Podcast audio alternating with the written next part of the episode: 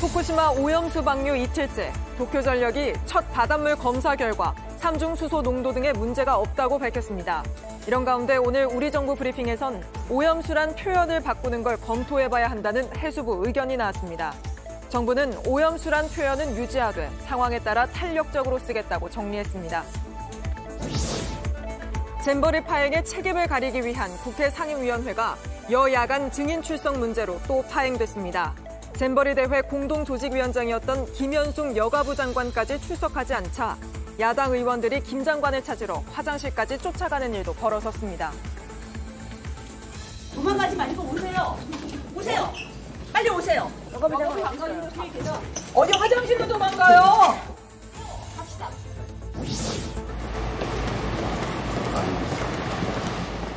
신림동 성폭행 살인 사건의 피의자 최윤종이 오늘 구속 상태로 검찰에 넘겨졌습니다. 어제 경찰 조사에선 피해자의 목을 조른 사실은 인정했지만 오늘은 우발 범죄였고 살해할 의도가 없었다고 발뺌했습니다. 범행 왜 저질렀습니까? 우발적으로 한 거죠. 처음부터 살해하려고 한 겁니까? 아, 그건 아니에요. 이곳은 인천국제공항입니다. 여행을 떠나진 않지만 이곳에 꾸준히 찾아오는 사람들이 있습니다. 바로 노인들인데요. 어떠한 이유로 공항에 오는 건지 잠시 후 밀착 카메라에서 전해드립니다. 시청자 여러분, JTBC 뉴스룸을 시작하겠습니다. 후쿠시마 원전 오염수 방류 이틀째. 도쿄전력은 이 방류 후 첫 바닷물 분석 결과라며 삼중 수소 농도 등의 문제가 없다고 밝혔습니다. 우리 정부 역시 이상 상황은 없는 걸로 파악된다고 발표했습니다. 하지만 이 정부 발표만으론 해산물을 꺼리는 소비자들의 발길을 돌리기 어려워 보입니다. 이런 어민들 피해를 조금이라도 줄이자는 차원이라고는 하지만 해수부가 방류 하루 만에 오염수 말고 다른 표현을 쓰는 걸 검토해야 한다는 취지로 말해 눈길을 끌었습니다. 방류 이틀째 소식 오늘도 자세히 전해드리겠습니다. 먼저 중국의 초강경 대응에 당황하고 있는 일본부터 갑니다. 오늘도 김연애 특파원이 후쿠시마에 나가 있습니다. 자, 김 특파원, 오늘은 후쿠시마 역 앞에 나가 있군요. 먼저 오늘 도쿄전력이 방류 처음으로 발표한 측정 결과부터 자세히 전해주시죠. 네, 도쿄전력은 원전에서 3km 떨어진 10개 지점에서 바닷물을 측정해 보니 삼중수소 농도가 기준치 이하인 리터당 700베크렐 미만인 것을 확인했다고 밝혔습니다. 도쿄전력은 한 달간 매일 오후 4시에 측정치를 공개하기로 했습니다. 또 내일은 일본 수산성이 어류 분석 결과를 오후에 발표하고 모레엔 환경성이 바닷물 분석 결과를 줄줄이 발표합니다. 네, 그런데 그런 가운데 중국이 일본산 수산물 수입을 전면 금지하면서 일본 정부가 상당히 당혹스러워한다고요? 네, 일본은 과학에 기반한 절차라고 줄곧 강조해 왔는데 중국이 전면 수입 금지 카드를 꺼내자 적잖이 당황한 모습입니다. 중국이 일본 수산물 최대 수입국이라 경제적 타격이 크기 때문입니다. 당장 기시다 총리가 어제 즉시 철회하라고 요구했는데 오늘은 관계장관들이 줄줄이 기자회견을 열고 중국 발표를 비판했습니다. 들어보시겠습니다. 中国政府による決定はですね、えー、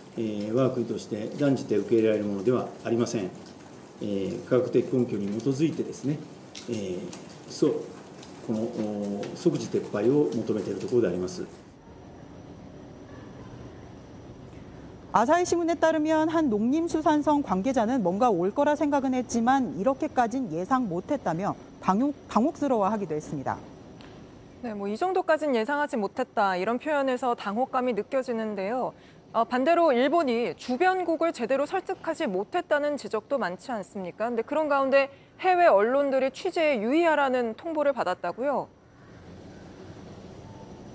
네, 오염수 방류 이후 국제적인 관심이 높아지자 일부 해외 언론의 협박 전화나 괴롭힘 같은 사건이 신고되고 있다고 합니다.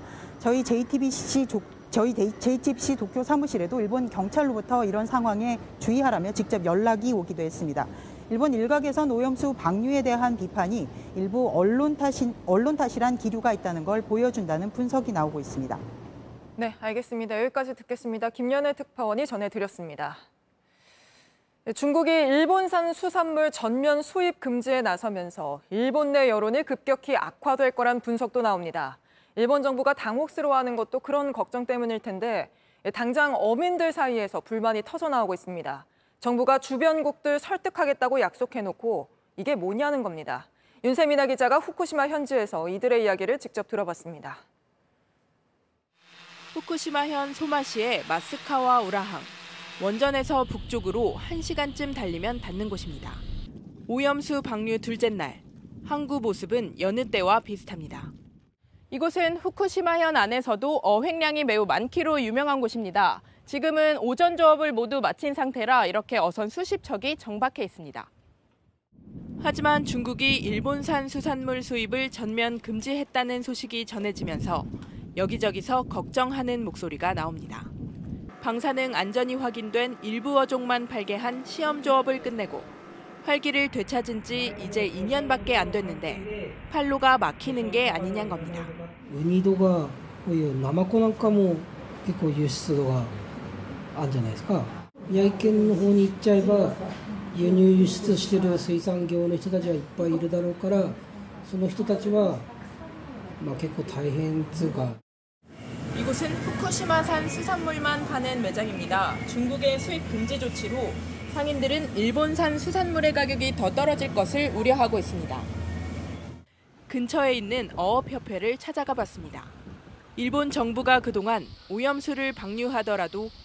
주변국을 설득하겠다고 약속하더니 지금껏 무엇을 했느냐는 불만도 커지고 있습니다. 일부는 상황이 껄끄러운 듯 말하는 걸 꺼렸습니다. 네. 일본 정부는 급하게 어업 기금을 지원하겠다고 밝혔지만 후쿠시마 어민들의 불안은 커지는 모습입니다. 후쿠시마에서 JTBC 윤세민입니다. 최대 시장인 중국이 일본산을 얼마나 거부하느냐에 따라 일본 정부도 영향을 받을 걸로 보이는데 아, 바로 베이징 가보겠습니다. 자, 박성훈 특파원. 아, 일단 일본은 중국을 향해서 일본산 수산물 수입 금지 조치를 철회하라고 공식 요구했는데요. 여기에 대한 중국 반응은 어떤가요? 어, 중국은 아랑곳하지 않는 분위기입니다. 오히려 중국 시장관리감독국은 수입 금지 조치가 잘 이행되는지 엄격히 단속하겠다는 입장을 밝혔습니다. 중국 관영 언론도 가세했는데요. 며칠 전 오염수 방류를 영화 고질라에 출연해 비교해 일본을 비판했던 환구시보는 이번에는 방사능 오염 괴물에서 일본을 구한 울트라맨이 지금은 어디로 갔냐며 비아냥대기도 했습니다. 네, 또 중국 정부가 수입 금지 조치한 건 수산물인데 예, 중국인들은 수산물을 넘어서 일본 제품 불매 운동에 나섰다고요. 네, 일본 화장품이 어제 오늘 검색어 1위에 올랐는데요. 이 방사선 피폭 제품이라는 제목으로 일본 화장품 수십 종의 목록이 공개됐고 이 중국인들은 불매해야 한다며 목소리를 높였습니다. 이 시민들의 불안이 커지면서 소금 사재기 현상도 나타나고 있는데요. 오늘 낮 중국 후베이성의 한 도매시장 모습입니다.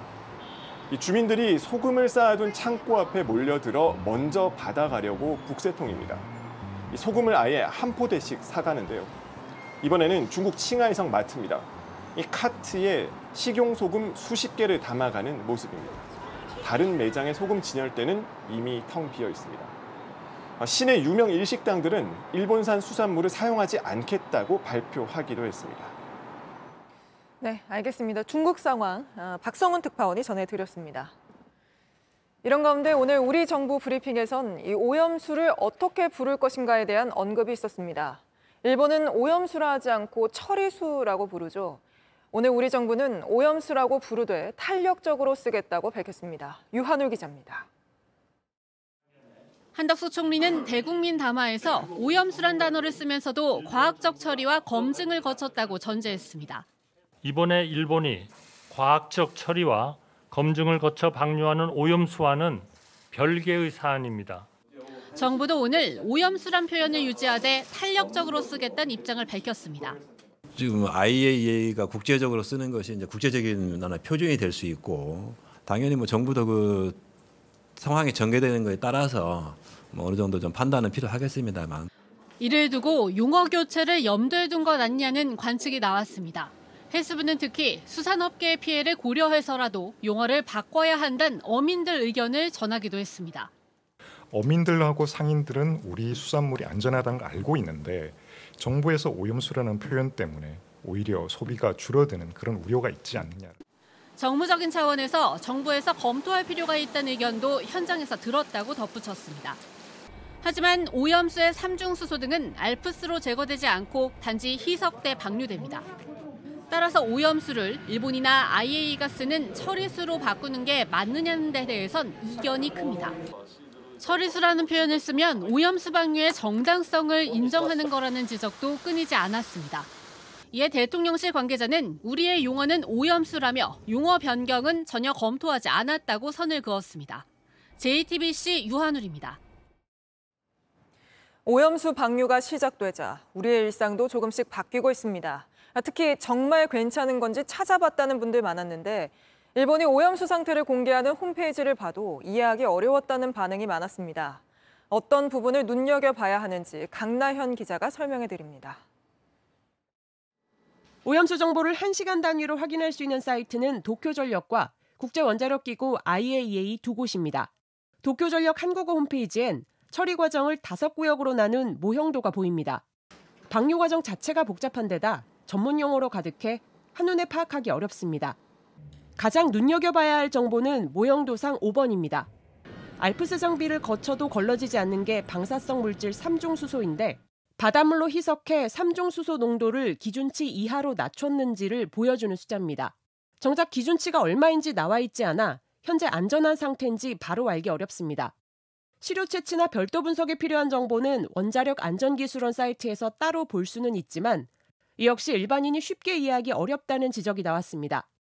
저희가 보기에도 일반 국민들이 바로 이해하시기에는 좀 어려운 부분이 있는 것 같습니다. 필요하다면 부가 설명을 해서 좀 찾아볼 수 있도록 오염수 방류가 절차대로 이루어지고 있는지 한눈에 보려면 IAEA 사이트에서 확인할 수 있습니다.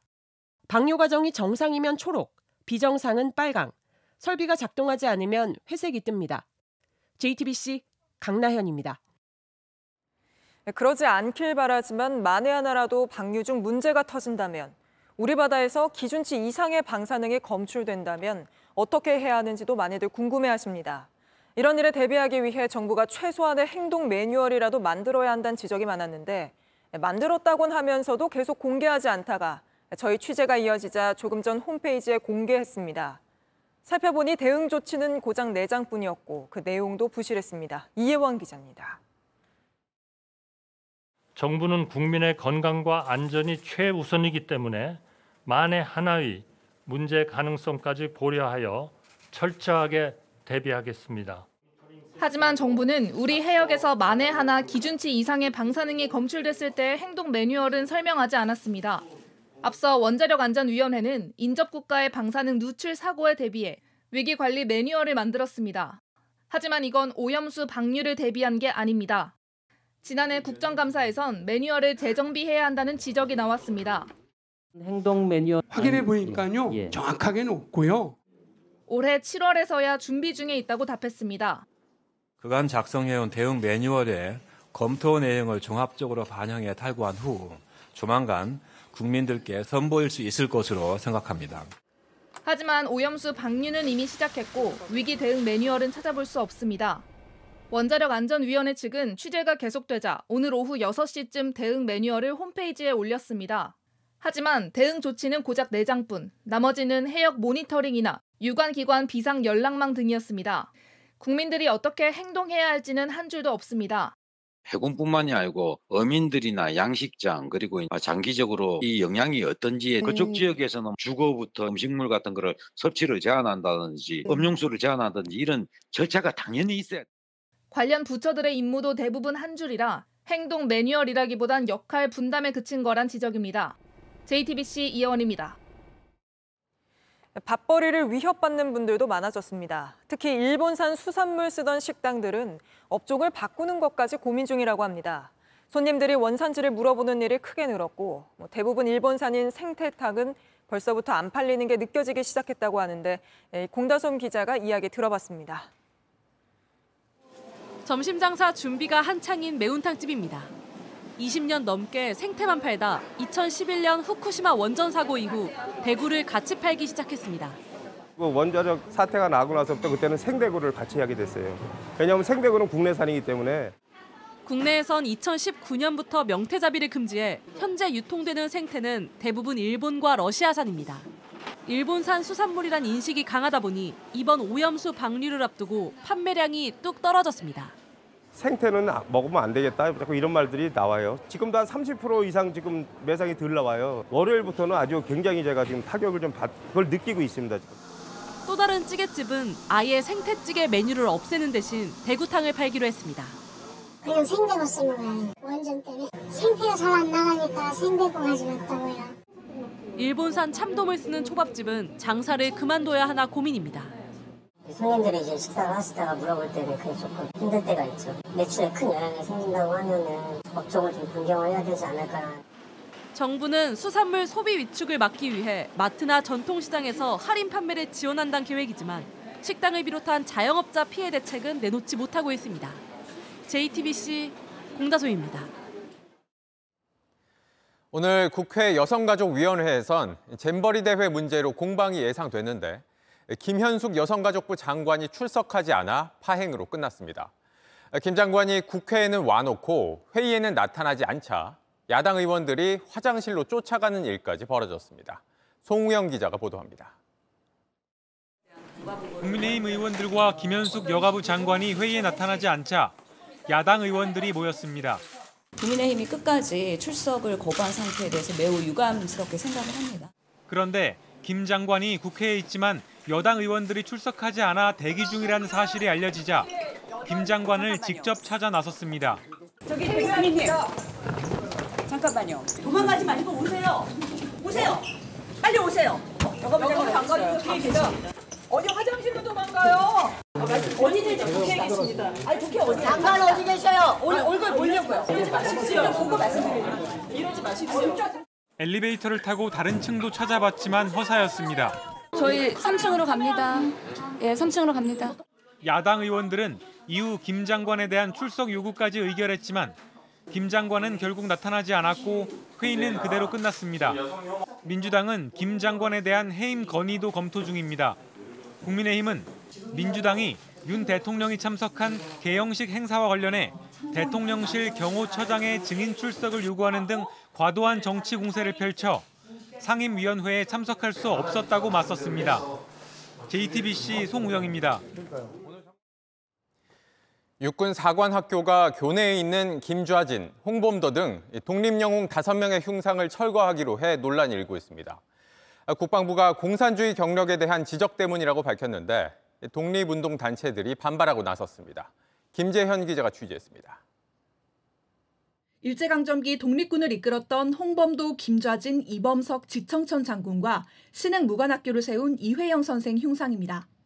국군의 뿌리가 독립군으로 거슬러 올라간다는 걸 기리기 위해 지난 2018년 3.1절에 맞춰 육군사관학교에 세웠습니다. 그런데 육사에서 흉상 철거를 검토하기로 했습니다. 우리 북한을 대상으로 해서 어, 전쟁을 억제하고 전시에 이기기 위해서 필요한 인력을 양성하는 곳인데 공산주의 경력이 있는 사람이 있어야 되느냐 하는 그런 문제가 제기되어서 일각에선 홍범도 장군 흉상을 문제 삼은 게 아니냐는 분석입니다. 하지만 홍범도 장군 흉상은 국방부에도 설치돼 있고 이름을 딴 잠수함도 있습니다. 그 회문을 왜 공공방 언제 만들었어요? 2016년도에 만들어졌어요. 예 그런 부분들도 아마 같이 검토가 될 걸로 봅니다. 예.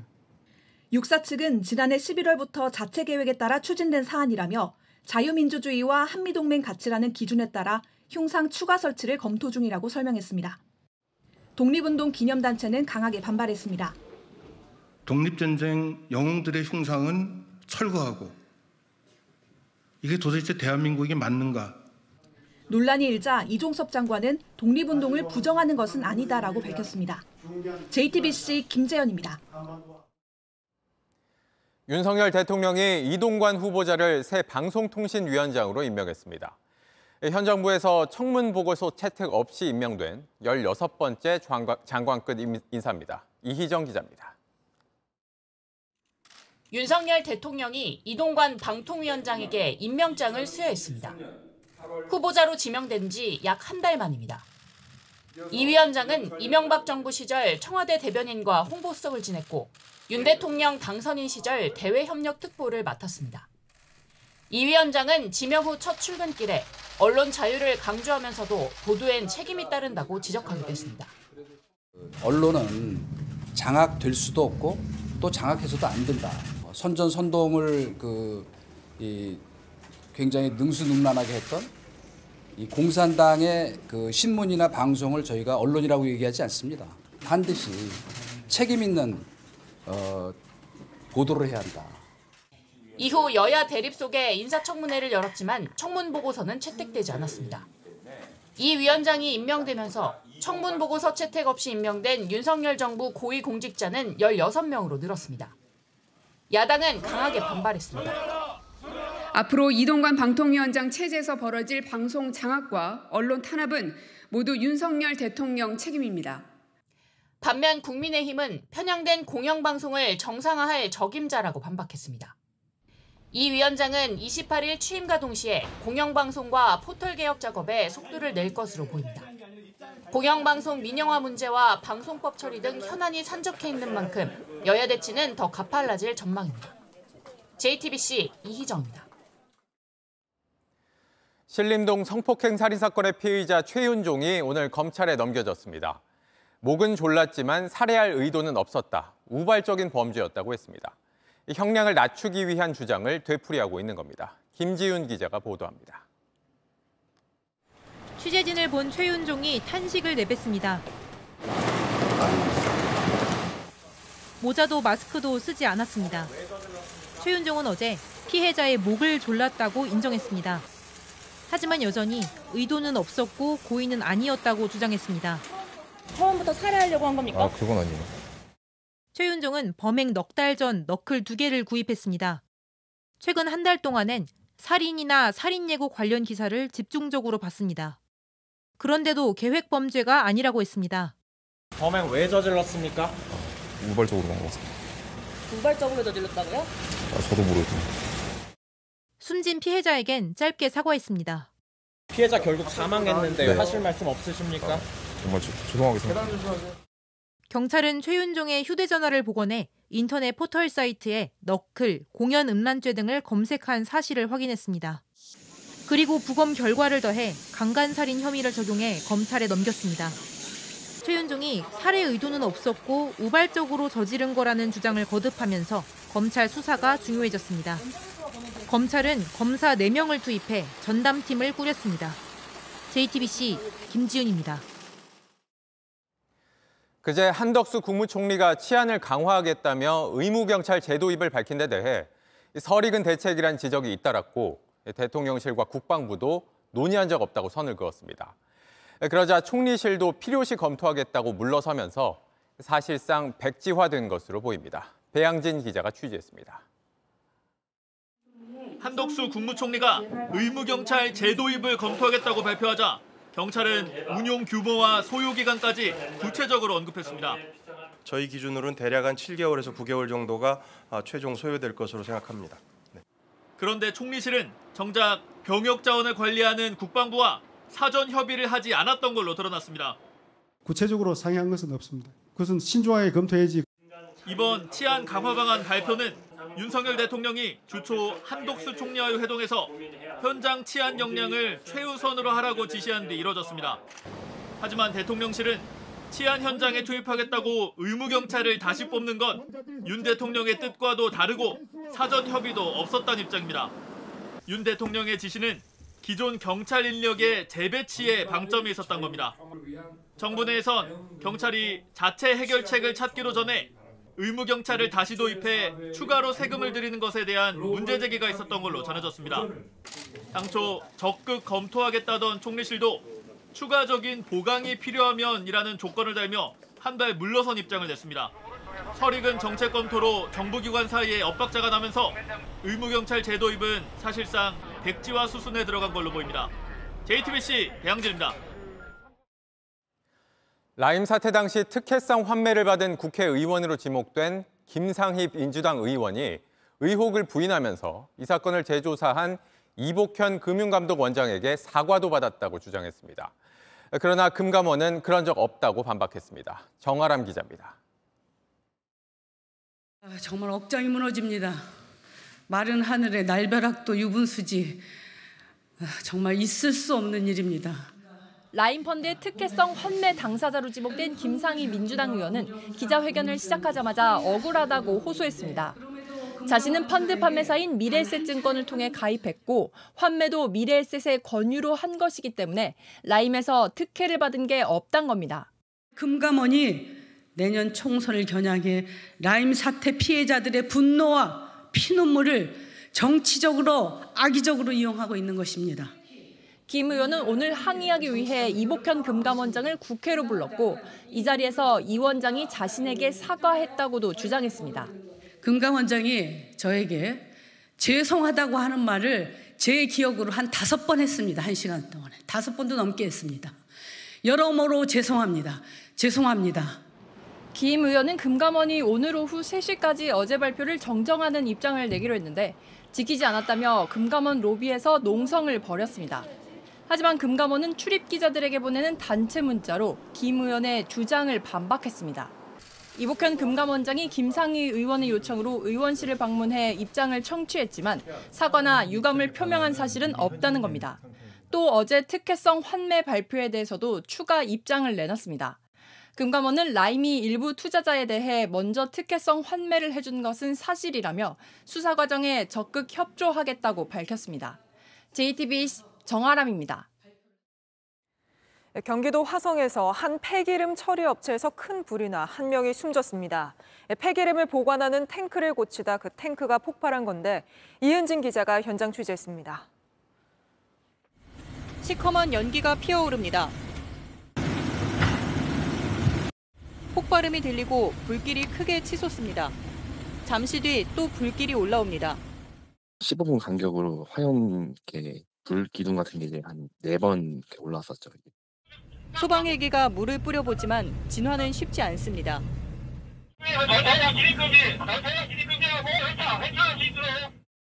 오늘 오전 11시쯤 경기 화성의 한 폐기름 처리 업체에서 불이 났습니다. 기름 섞인 폐수가 담긴 탱크들입니다. 저 중 하나가 폭발하면서 불이 났고 빠르게 옆 건물 전체로 옮겨 붙었습니다. 탱크 압력 장치가 고장나 50대 수리공이 손보던 중이었습니다.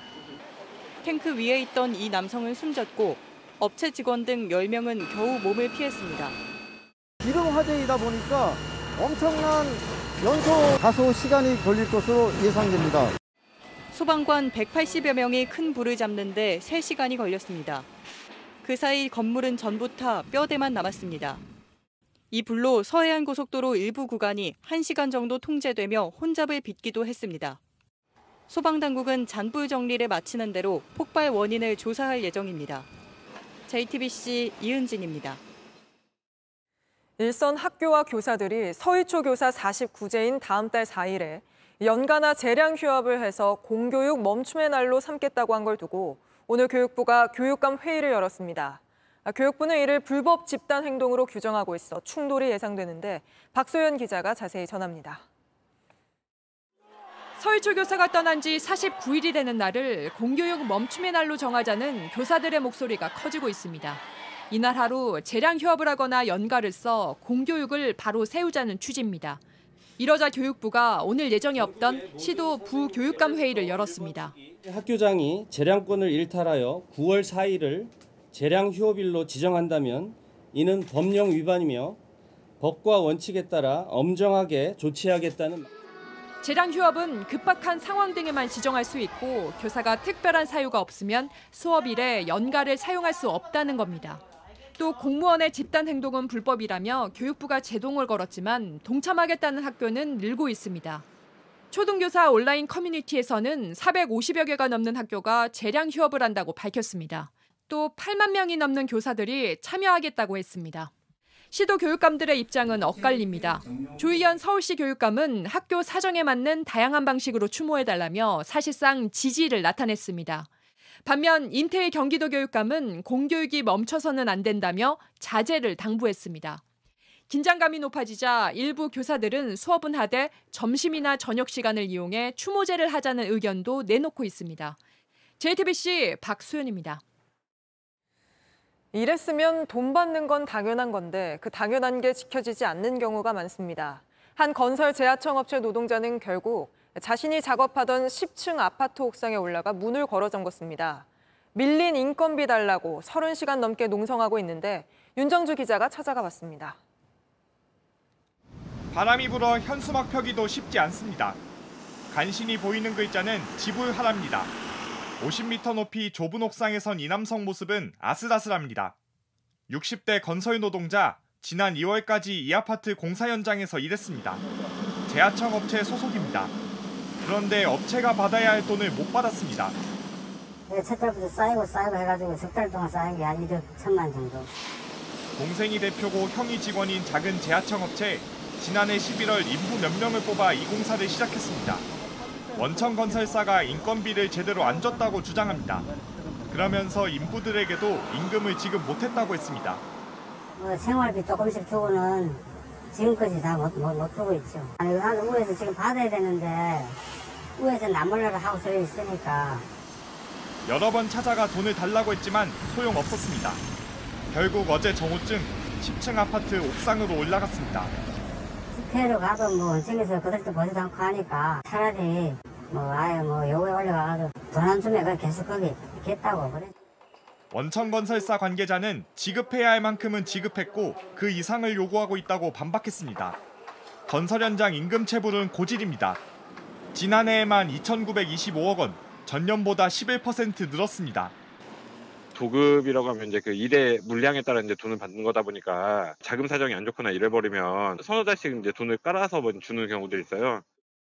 받을 돈 달라는 남성이 언제 지상으로 내려올 수 있을지 아직 장담할 수 없습니다.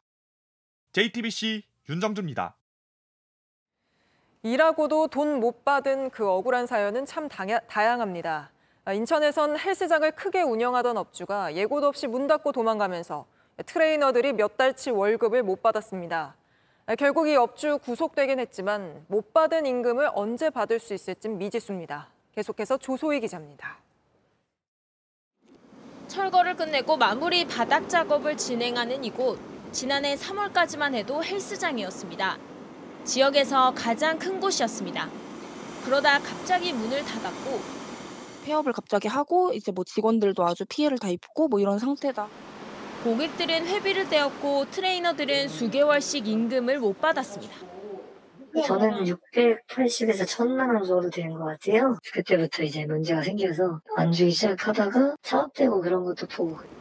피해 직원은 100여 명, 못 받은 돈은 3억 5천만 원입니다.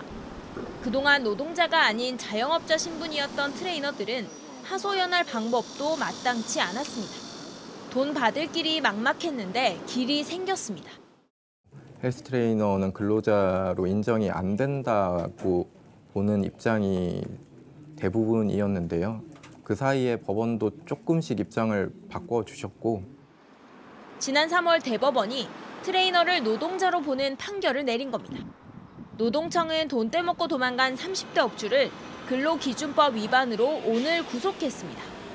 헬스 트레이너 분들, 시간 강사 분들이 코로나 도 있고 갑자기 직업을 잃어버린 거니까 근로자와 크게 다를 것이 없다라는 판단을 했고요. 하지만 언제 이 돈을 돌려받을 수 있을지는 아직 기약이 없습니다. JTBC 조소입니다. 네, 추석 연휴 관련 소식 짧게 전해드리고 가겠습니다. 아, 정부가 추석 연휴와 개천절 사이 평일인 10월 2일을 임시 공휴일로 지정하는 방안을 추진 중인 걸로 알려졌습니다. 이렇게 되면 다음 달 말 나흘짜리 추석 연휴가 총 엿새간의 연휴로 늘어나는 겁니다.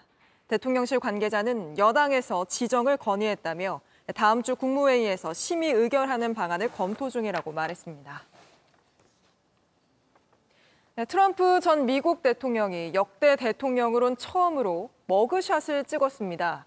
지금까진 가짜 머그샷을 유표하면서 지지층 결집에 활용해 왔는데 이번엔 잘 연출된 진짜 머그샷을 찍었습니다. 디이슈로 보시죠.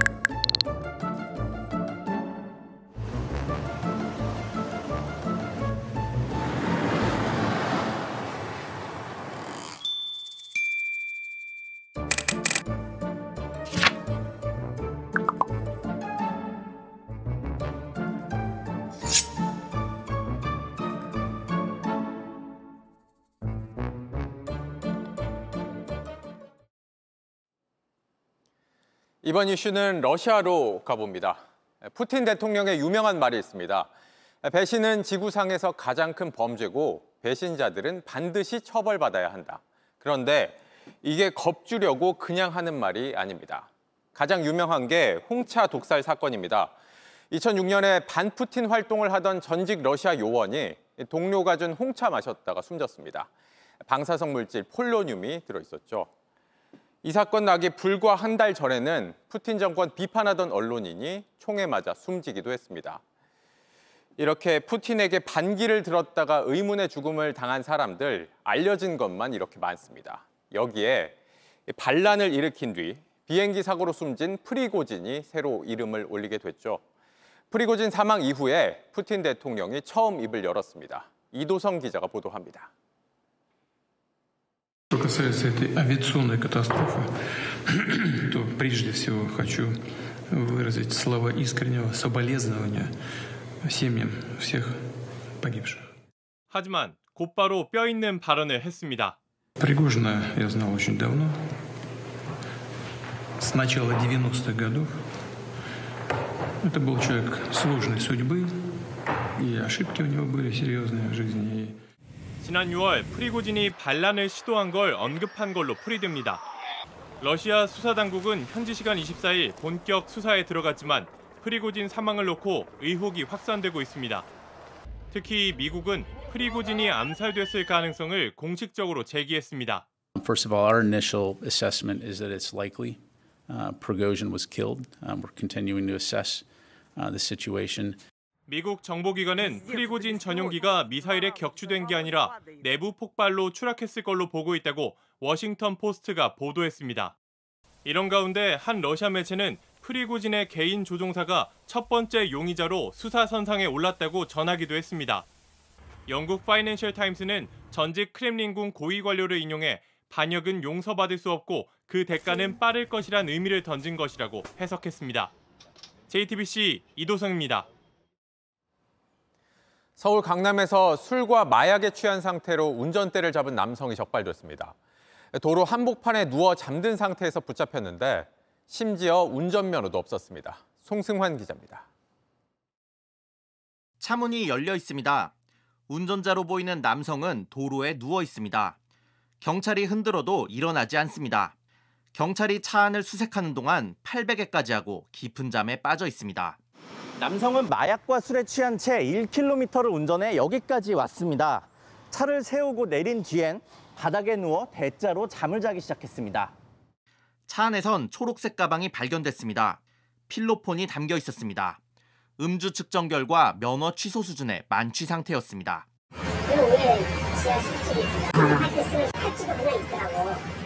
경찰 조사 결과 이 남성은 마약 전과가 있었습니다. 최근에도 마약을 한 사실이 적발돼 재판을 받고 있었습니다. 운전면허는 진작에 취소돼 이날은 무면허 상태였습니다. 이 남성이 붙잡힌 곳은 지난 2일 약에 취한 채 롤스로이스 차량을 몰던 운전자가 지나가던 여성을 친 곳에서 불과 600m 떨어진 곳입니다. 2주 사이 강남에서 약에 취한 운전자들이 잇따라 적발된 겁니다. 경찰은 마약에 음주에 무면허까지 겹친 이 남성을 구속해 검찰로 넘겼습니다. JTBC 송승환입니다. 10대 절도범 3명이 1분이 채 안 되는 짧은 시간에 금은방에서 귀금속을 털어 달아났습니다. 그런데 잡히는 것도 순식간이었습니다. CCTV에 동선이 찍혀서 범행 40분 만에 붙잡혔습니다. 구석찬 기자입니다. 어두운 밤 마스크를 쓴 두 명이 두리번거립니다. 금은방 앞입니다. 유리문을 바라보며 잠깐 대화하더니 가방에서 망치를 꺼냅니다. 곧바로 유리를 깨고 들어갑니다. 가림막을 걷어 진열대를 부수고 딱 7번 귀금속을 가방에 쓸어 담습니다. 그런 뒤 바로 달아납니다. 침입부터 도주까지 딱 50초 걸렸습니다. 잠시 있는데 벨소리가 나더라고. 창문 열고 도둑한 미쳤어요. 한 다섯 번을. 그러고 수사하는데 저쪽으로 도망가더만. 근처 길목엔 또 다른 남성 한 명이 망을 보고 있었습니다. 귀금속 6천만 원어치가 1분도 안 돼 사라졌습니다. 경찰은 CCTV로 동선을 추적했습니다. 곧 도주로를 포착했고 새벽 2시 반쯤 광주 남구 일대에서 붙잡았습니다. 사건 발생 40분 만입니다. 세 명이 정신병이라서 한탕 해갖고 서울 가서 뜨다겠다 하더라고. 잡고 보니 이 세 명 10대였습니다. 귀금속점 거리인 이곳에선 지난해 12월에도 10대들이 금은방을 털었습니다. 그런데 이전과 달리 인근에 파출소 하나 없습니다. 최근에 연이어서 이렇게 도난 사건이 발생하고 있습니다. 사가에만 60여 곳, 밑에까지 안 오면 100여 곳 이상이 집중돼 있는 기금속 거리인데 1분 만에 끝낸 범죄, 40분 만에 실패로 돌아갔습니다. 하지만 검거보다 예방이 먼저입니다. JTBC 구석찬입니다. 인천에서 11살 초등학생이 의붓 어머니의 학대에 시달리다 멍투성이가 된 채 숨진 사건이 있었죠. 법원이 의붓 어머니에게 징역 17년을 선고했는데 살인죄는 인정하지 않아 친어머니가 강하게 반발했습니다. 이승환 기자가 보도합니다. 11살 이시우 군은 여인 모습으로 힘겹게 음식을 먹습니다. 숨지기 하루 전 모습이 담긴 CCTV입니다. 다음 날 시우 군은 온몸이 멍든 채 쓰러졌습니다. 병원으로 옮겼지만 숨졌습니다. 얼굴에는 좀 자상해 보였고요. 전신에 피멍이 들어 있어요. 전신에. 지난 14일 검찰은 의붓엄마 이 씨가 시우를 학대한 걸로 보고 아동학대 살해죄를 적용해 사형을 구형했습니다. 시우 군을 200차례 연필로 찌르고 둔기로 온몸을 때리는 등 확인된 학대만 50차례였습니다. 숨지기 이틀 전엔 눈을 가린 채 16시간 동안 의자에 묶어두기도 했습니다. 몸무게는 1년 동안 10kg 가까이 빠졌습니다. 다리에서 발견된 상처만 232개입니다. 법원은 학대를 인정했습니다. 하지만 살인을 계획한 건 아닌 걸로 보인다며 징역 17년형을 내렸습니다. 피해자를 살해하려는 고의가 있었다고 보긴 어렵다며 죄명을 아동학대 치사죄로 바꿨습니다. 어떤 살인보다도 비참하고 처참하게 죽었는데 그냥 억장이 무너지는 기분이고 미안하게 죽다는 말밖에 못하겠어요. 함께 시우군을 학대한 친아버지에겐 징역 3년을 선고했습니다. 아내의 학대를 알고도 제재하지 않았다는 겁니다. 검찰은 항소를 검토하고 있습니다. JTBC 이승환입니다.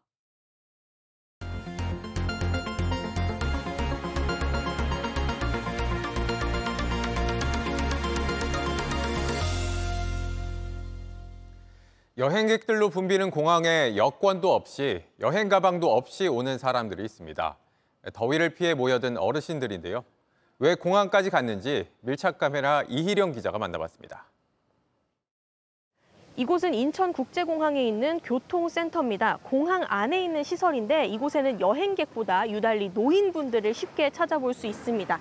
제 뒤에 평상이 하나 마련돼 있는데요. 휴식 공간으로 설치를 해둔 겁니다. 근데 평상을 한번 잘 보면 비닐을 깔고 그리고 돗자리를 깔고 식사를 해결하는 분들 볼 수 있습니다. 혼자 의자에 앉아 믹스 커피를 마십니다. 날씨 더우니까 친구들하고 여기서 만나기로 했거든. 잠시 뒤 친구가 왔습니다. 익숙한 듯 장기를 둡니다. 아, 가만 있어. 물르는 거 아니지. 저녁 6시까지 이곳에서 시간을 보냅니다. 인테리어 같은 거 뭐 이런 거 했거든. 근데 이제 올해부터는 못 하겠더라고. 힘, 힘들어서. 문화생활 같은 건 잘 익숙하지가 못해. 이곳은 인천공항 전망대입니다. 여기 전망대에 앉아서 바깥을 구경하는 분들이 많은데요. 대부분 노인분들입니다. 이곳이 비행기가 뜨고 내리는 게 가장 잘 보이는 공간이기 때문에 이곳을 찾아온 겁니다. 서울, 경기, 인천, 지역도 다양합니다. 여기 오면 가슴이 환해요. 넓은 데서 비행기 이착륙 하는 거 보고 그러면 마음이 시원해요 아주. 이들이 공항을 찾는 건 눈치 볼 필요가 없어서입니다. 집 앞에도 백화점 있고 뭐 다 있지만은 들어가면 눈치 보여 오래 앉아서 뭐 여기 신경 도 없잖아요, 그죠? 시간 부여받지 않고. 젊은 사람들 신경 쓸 필요도 없습니다. 시원하니까 그러지. 카페나. 영화관 이런 데는 안 가세요? 생전 안 가지. 노인들이 아. 가면 싫어하잖아요 젊은 사람들이. 잠시나마 고단한 현실을 잊을 수도 있습니다. TV 같은 것도 이제 보는 한계가 있잖아. 몇 살부터는 고독을 느끼면서 그냥 무의미한 세월을 보내고 있는 거야. 나로서는 피신처지 뭐. 먼 공항 대신 익숙한 공원으로 향하는 사람들도 여전히 많습니다. 내가 좀 외로운 사람이에요. 예, 같이 새기고 그렇죠. 이 위가 지붕처럼 덮여 있기 때문에 그나마 노인분들이 비를 피해서 쉴 수 있는 공간이 되고 있습니다. 제 바로 뒤에는 경로당이 하나 있는데요. 이곳은 이용하지 않는다고 합니다. 내가 벌써 경로당 가요. 나이 많은 사람들 뭐 비를 피해 모인 탑골공원 정자는 이미 만석입니다. 비가 오나 눈이 오나 거죠.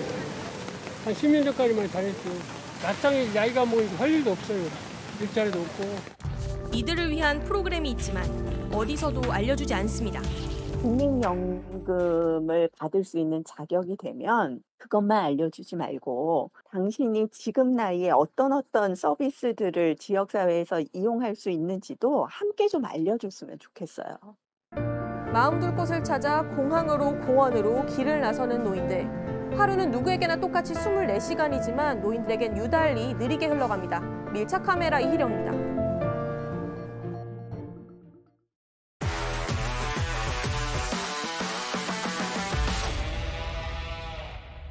스포츠 뉴스입니다. 호날두와 벤제마, 네이마르. 오일머니의 욕심은 끝이 어딜까요? 이번엔 프리미어리그 득점왕 출신의 살라를 탐내고 있다는 소식이 전해졌습니다. 오선민 기자입니다. 혼전 상황에서 흘러나온 공을 그대로 때려보지만 하늘 높이 치솟고 골키퍼를 따돌리고 밀어준 공은 동료 발에 닿지 않습니다. 터질 듯 터지지 않았던 벤제마의 첫 골은 긴 질주 끝에 나왔습니다. 전반 17분 하프라인 뒤에서 공을 몰다 2대1 패스로 공간을 연 뒤 강력한 오른발 슛으로 골망을 흔들었습니다. Beautiful move. Fabulous finish. 왜 사우디가 그토록 원했고 2,800억 원의 연봉까지 약속했는지를 보여준 벤제마. 멀티골이 될 뻔한 기회에 아쉬움을 삼키면서도 후반 추가 시간 정확한 크로스로 동료의 골까지 만들어주면서 4대 0 완승을 이끌었습니다. I hope inshallah we're gonna do the big things that put the team in the height level. 점점 강해지는 축구의 트렌드로 표현되는 오일머니의 침투. 이번엔 프리미어리그 득점왕이자 이집트 출신인 모하메드 살라까지 흔들고 있습니다. 이미 황혼기에 접어든 호날두와 벤제마 대신 아랍계 축구 스타를 사우디 축구의 얼굴로 만들겠다는 겁니다. 5년간 1조 4천억 원이라는 역대 최고액을 제안했다는 보도까지 나왔습니다. 인권 탄압국 이미지를 스포츠로 지우려 한다는 비판에도 천문학적인 돈의 영향력은 더 커지는 가운데 아시아 축구 역시 새 국면을 맞았습니다. 유럽을 빛낸 선수들이 잇따라 사우디로 가면서 아시아 챔피언스 리그에서 보게 된 겁니다. K리그에선 네 팀이 출전하는데 결승에 오르면 사우디 팀과 만납니다. JTBC 오선민입니다. 160m를 날아 홀컵에 그대로 들어갑니다. PGA에서 가장 잘 친다는 선수들만 모인 대회인데요. 별들의 전쟁에서 가장 큰 별이 되려면 중요한 게 뭘까요? 섬 같은 그린 위로 단번에 공을 올리려 했지만 물에 쏙 빠져버립니다. 더 안타까운 장면은 바로 뒤에 나왔는데 딱 1m만 가면 되는데 공은 홀컵을 돌아 지나갑니다. 랭킹 1위 스코티 셰플러를 멈춰 세운 건 투어 챔피언십에 대한 중압감이었습니다. It's definitely frustrating. Then I had the uh, the bad swing there on uh, par three, 15. 랭킹 3위 로리 맥킬로이가 핀에 공을 바짝 붙이자 4위 존람은 더 가까이 꽂습니다. Yeah, great shots. PGA 투어에서 가장 잘 친다는 페덱스 포인트 상위 30명만 출전한 만큼 화려한 샷들이 이어졌는데 올해 첫 출전에 발목 부상을 당했던 김주형에겐 유리한 조건이 아니었습니다. 아직은 사실 다 낫진 않았어요. 발목이 조금 뻐근하는데 그래도 계속 아이싱하고 있고 어떤 선수들 뭐 10년 차는 있기 때문에 한 10번 뭐 10몇 번 왔던 선수들은 그냥 화요일 날 편하게 와서 나인홀 치고 프로암 치고 하지만 저는 한 번도 와봤던 골프장이 아니기 때문에 하지만 걱정도 잠시 전반을 지나며 김주형은 완전히 적응했고 자로 잰 듯 정확한 퍼팅을 연이어 성공하며 후반에만 세 타를 줄였습니다. 첫날 공동 14위, 1위와 5타 차로 역전이 가능한 성적입니다. 가장 완벽한 컨트롤을 보여준 건 미국의 모리카와였습니다. 보기 없이 이글 1개와 버디 7개를 쓸어 담으며 첫날 공동 1위로 올라섰습니다. 수비수가 걷어낸 공이 높이 뜨자 그대로 달려들어 발리슛을 때립니다. 각도도 타이밍도 정말 그림처럼 완벽한데요. 상대 선수 5명이 앞에 있었지만 그냥 쳐다만 봤고 골키퍼도 몸을 날렸지만 소용이 없었습니다.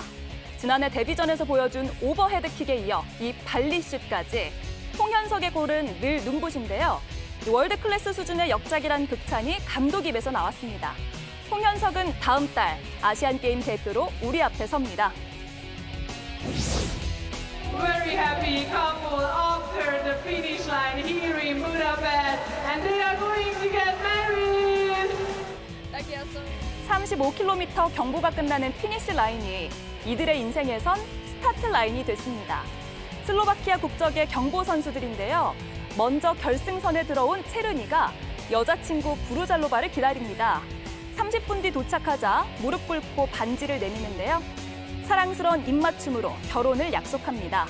둘 다 메달권은 들지 못했지만 그보다 오래갈 추억을 갖게 됐습니다. 홈런을 친 선수보다 이 야구 팬이 스타가 됐습니다. 한 손엔 공이, 한 손엔 접시가 있는데 음식은 하나도 흘리지 않았습니다. Rooker sails one out to left center field, and this time Robert won't and gone. Number Rooker sails one out to left center field, and this time Robert won't get it. It is into the ski.